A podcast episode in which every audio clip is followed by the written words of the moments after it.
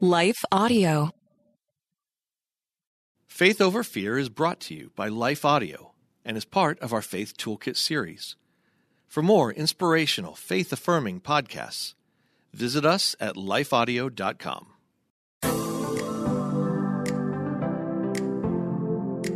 Hello, and welcome to the Faith Over Fear podcast, where we attack our most pervasive fears with truth because life's too short for any of us to live enslaved. I'm Ava Pennington, and at Faith Over Fear, we're passionate about helping God's children discover, embrace, and live in freedom. I'd love to connect with you online or on social media. Just visit our show notes to learn how to connect with us.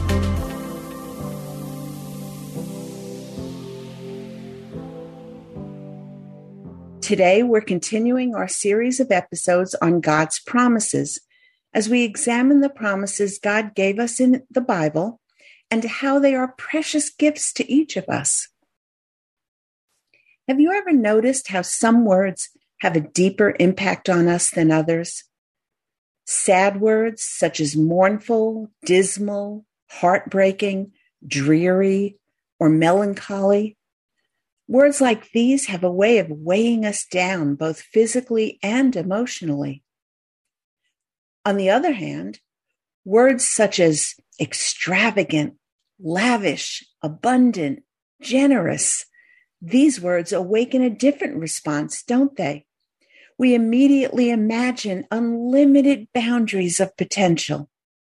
Such words can put a spring in our step and joy in our hearts. For as long as I can remember, I've heard God described as a God of love, a God who gives eternal life.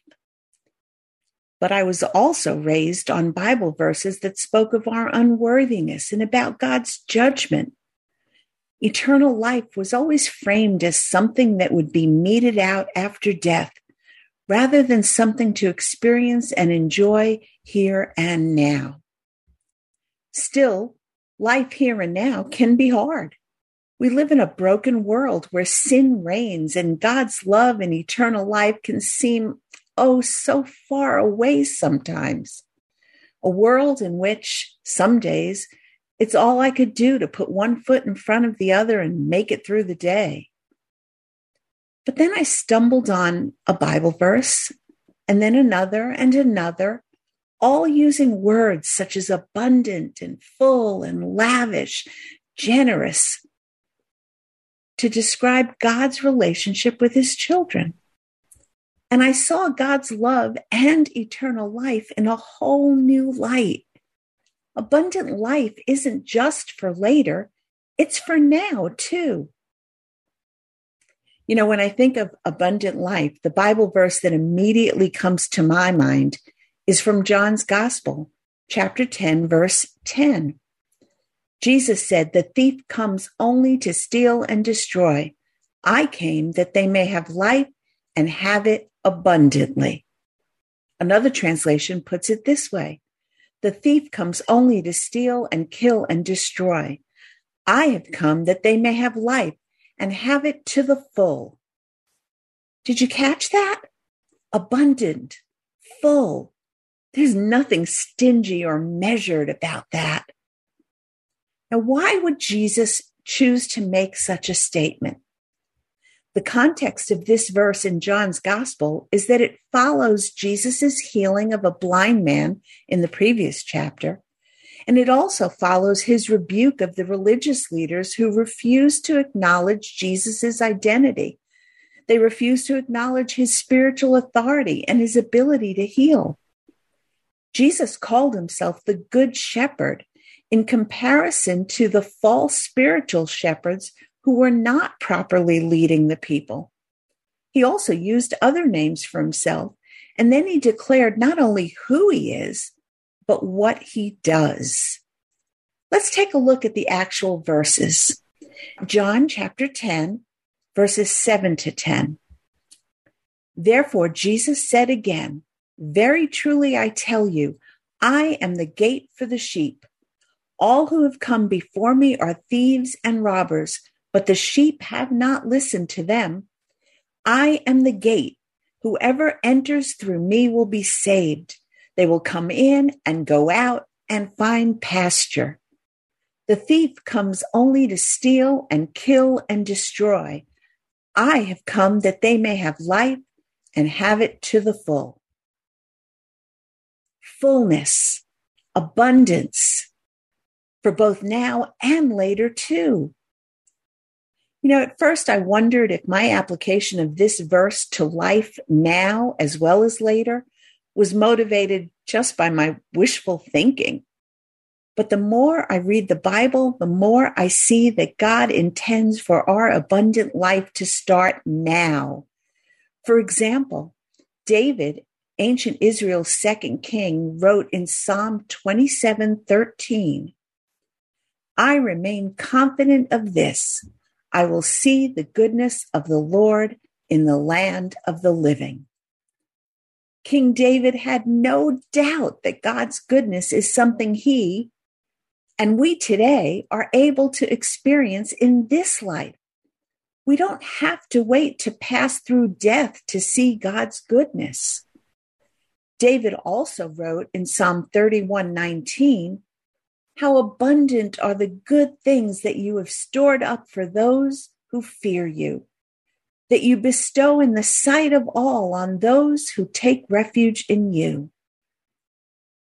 You see, God delights in abundantly giving good things for those who take refuge in Him.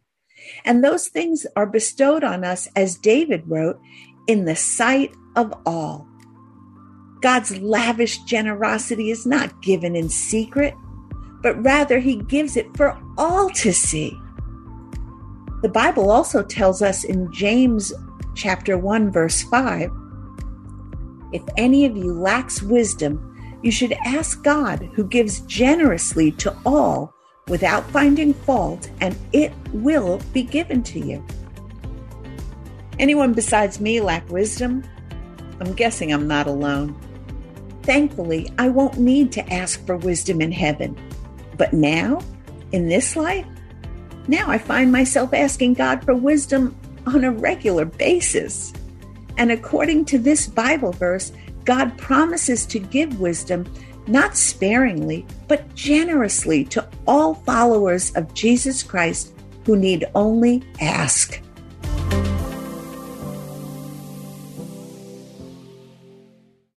Is life feeling chaotic? I get it. I'm Rachel Wojo, host of the Untangling Life podcast. Don't miss the passionate encouragement and faith based resources you need to help you clear your head and calm your heart. As Shell says, it feels like Rachel always knows what I need to hear.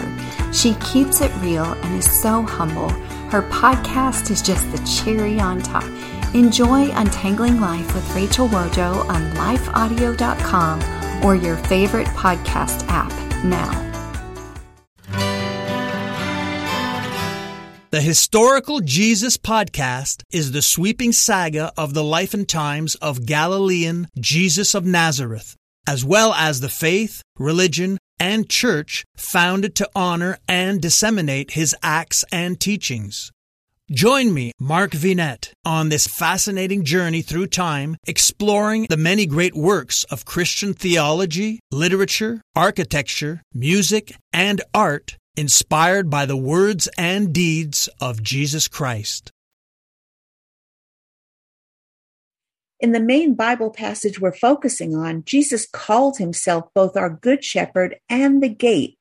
Now, some translations use the word door in place of the word gate. Jesus is the door or, or the gate by which we enter into a restored relationship with our Heavenly Father. That's what Jesus means when he said we are saved and we receive the assurance of eternal life. But the imagery he uses encompasses more than eternal salvation, even though that alone would be more than enough. Pastor, Bible teacher, and author Warren Wiersbe described it this way When you go through the door, you receive life and you are saved. As you go in and out, you enjoy abundant life in the rich pastures of the Lord. His sheep enjoy fullness and freedom. Jesus not only gave his life for us, but he gave his life to us right now. I love that, don't you? I find these assurances so comforting, especially in light of what's happening in our world. Evil people and chaotic circumstances seem to be working overtime to obscure my vision of God's goodness. Yet what seems to be and what is are two different things. You see, despite appearances, God is still sovereign over his creation. We live in a broken world because of sin. But even this cannot stop God from abundantly blessing those who belong to him. Life can be hard. And yes, that helps us look forward to eternal life in heaven. But God promises to be with us in our suffering, in our difficulties, in our trials. He may not remove hardships, but He carries us through them. And He does all this because of His great love for us, His abundant love for an abundant life. In the letter that the Apostle Paul wrote to the newly formed church in ancient Ephesus, he described God's love this way in chapter 3, verses 16 to 21. Paul wrote, I pray that out of his glorious riches he may strengthen you with power through his spirit in your inner being, so that Christ may dwell in your hearts through faith. And I pray that you, being rooted and established in love, may have power, together with all the Lord's holy people, to grasp how wide and long and high and deep is the love of Christ and to know this love that surpasses knowledge, that you may be filled to the measure of all the fullness of God. Now, to him who is able to do immeasurably more than all we can ask or imagine, according to his power that is at work within us, to him be glory in the church and in Christ Jesus throughout all generations, forever and ever. Amen. Did you catch all those extravagant phrases? Listen, glorious riches, strengthened with power, rooted and established, wide and long and high and deep, surpassing knowledge, filled to the measure of all fullness, immeasurably more than all we ask or imagine, through all generations forever such lavish, extravagant words to describe what we have in Jesus Christ? Or how about how John, one of Jesus' disciples, described God's love when he wrote to the early church in 1 John 3 1. He wrote, See what great love the Father has lavished on us that we should be called children of God all these descriptions paint a picture of abundance, abundant love for an abundant life, beginning now and carrying us into eternity. So, what's the point of this amazing generosity God extends to us? Is it to hold the benefits of abundant life close or to do something more with them? If you and I are recipients of God's extravagant gift, the gift of a restored relationship with Him, then let's start by sharing this abundant life with others. When we share this gift, a gift the Apostle Paul described as too wonderful for words, we give others the opportunity to live an abundant life too. But it doesn't stop there. For just as God is generous with us as his children, we're to reflect our Heavenly Father in our generosity to others. The gospel writer Luke recorded Jesus' words to his followers. He wrote, Give and it will be given to you, a good measure, pressed down, shaken together, and running over, will be poured into your lap. For with the measure you use, it will be measured to you. That came from Luke 6 38. And by the way, the context of this verse is not limited to being generous with material possessions, although it can be applied to that. He's also talking about being generous in extending mercy and extending forgiveness too. What a wonderful reassurance we have that we can run to our Heavenly Father who delights in being generous with His children. And we can be generous with others, remembering that we cannot outgive God. How do we know this for certain? Because as Paul wrote in his letter to the early church in Corinth, God is able to bless you abundantly so that in all things, at all times, having all that you need, you will abound in every good work. He wrote that in Second Corinthians chapter 9 verse 8. God lavishly initiates abundance and generosity toward us. How then can we not initiate abundance and generosity toward others. Would you pray with me? Heavenly Father, thank you for the promise of abundant life. Forgive us for the times we allow the difficulties of this world to blind us to your extravagant, lavish love for us as you extend life in abundance. And Lord, help us by your Holy Spirit to not just receive and live in your generosity, but to extend that generosity to others. May our relationships reflect your abundance as we remember that you are the source of all we need and all we have in this life and for all eternity. In Jesus' name we pray this. Amen. Well, thank you for listening. I hope this episode deepened your understanding of God and helped you rest more fully in His grace. If you haven't already done so, we encourage you to subscribe to this podcast. Then you won't miss a single episode. please share it on social media. And we'd be very encouraged if you would rate it as well. That helps other people find it too. So until next time, May you live with the courage of one who has truly, truly been set free. Hey everyone, thanks for listening to Faith Over Fear, a production of Life Audio and the Salem Web Network. If you enjoyed what you heard today, we'd love for you to head over to your favorite podcast app and leave us a review. To learn more about Jennifer Slattery or to check out any of the resources she mentioned in this episode, just head over to her website, jenniferslatterylivesoutloud.com, or check out our show notes. This episode was produced by Kelly Givens and edited by Stephen Sanders. A special thanks to our executive producer, Stephen McGarvey. For more Faith Toolkit podcasts like this, just head over to lifeaudio.com.